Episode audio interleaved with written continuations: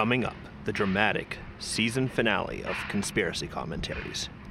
Will Mike succumb to the technical difficulties that have plagued him all year?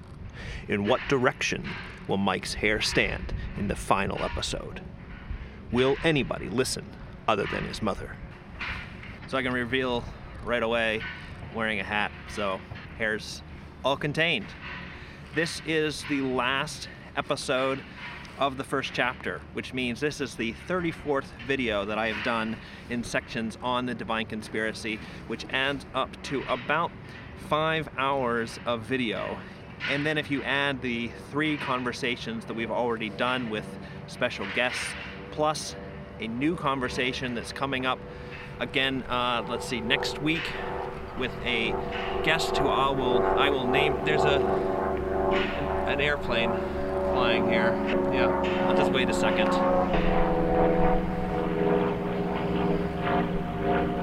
Yeah, just give it a second.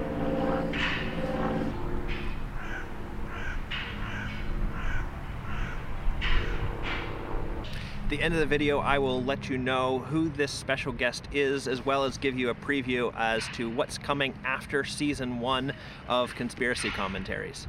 So I'm here at Theresienwiese, which is a special place because for two weeks of the year, it's where they hold Oktoberfest in Munich. But for the other 50 weeks of the year, it's just a place by my house that's kind of like a bunch of grass sort of, and then basically a big parking lot where I come and it's a place where I can call on Jesus and say whatever I want and ask for what I need. What's important about it for me is that it's near. It doesn't take me very much effort to get here.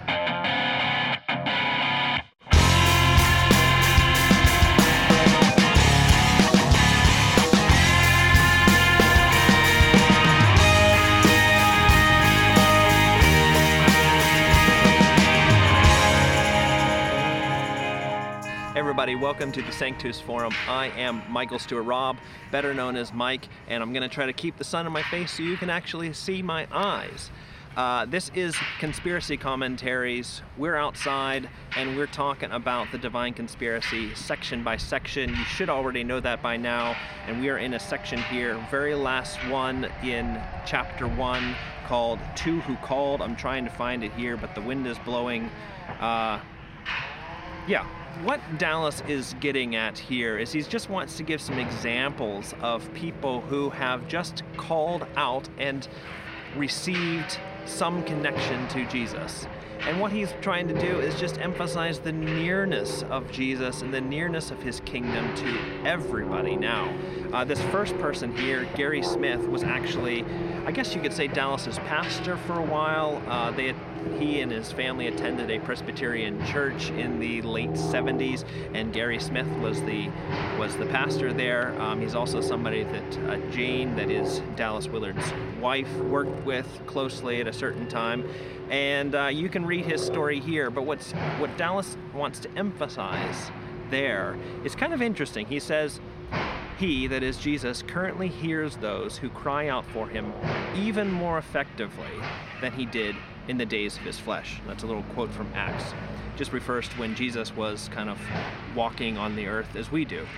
But that emphasis on being able to be more effectively in contact with people is something that Dallas really wants to to point out to us that I think a lot of us think, well, if only we could walk up to Jesus and ask him our questions or ask him to help us with something. If we could go hear him speak, if we could be his disciple like those first disciples, if we could call him on his phone and then then we really could have a serious relationship with him.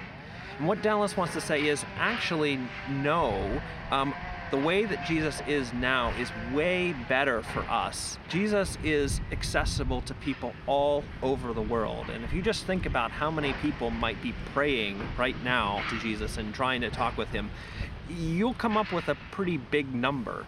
And you see, that wasn't possible when Jesus was just walking on the earth as we do. Um, my phone, which I don't, I don't have, just would never be able to receive that many calls. But Jesus actually can do that.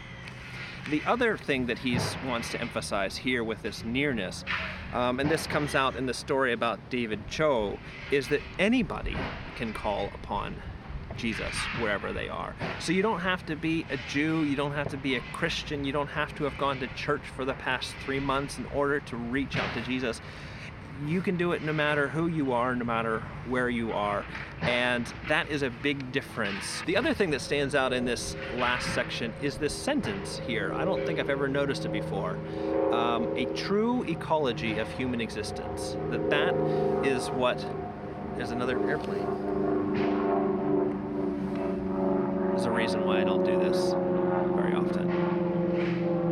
You think it might be a little bit boring for me to sit in that studio all the time, but there are no airplanes in my little orange office. It's probably the same one. They're just circling, watching for me. I don't know. So, this sentence, a true ecology of human existence, I think this is something that we are really searching for how to really live well in this universe and live well in this environment wherever wherever we happen to be in it. And there are psychologists out there who will want to help you with that. There are people who are invested in spirituality or some sort of religion which want to help you with that. There are um, finance experts and business gurus who will help you with that. There are people who know a lot about fitness and about physical health, and they want to help you have an existence in this universe, a true ecology of human existence. But what Dallas is saying is that the main step to a true ecology of human existence is to recognize that this place where we are here in strange fields that are also kind of parking lots is our Father's home. This is where Jesus and his Father have their dwelling place. And being a part of that is what really is going, or recognizing that you are a part of that, is really what's going to help you come to a true ecology of human existence. This was the season finale, and uh, the special guest next week will be Jane Willard, who is Dallas Willard's widow, and she will help us think about these last pages of the Divine Conspiracy. Now, from here on out, I would like to concentrate on some other videos. If you dig into the deep recesses of the Sanctus Forum, you'll find that I don't just talk about Dallas Willard. I like to talk about books and everyday spirituality in a Pensées series that I was doing last year. And then there's a series on life books where we're talking about just classic books in Western spirituality and just trying to help people read them. Here's a fire engine going by. My goodness. Uh,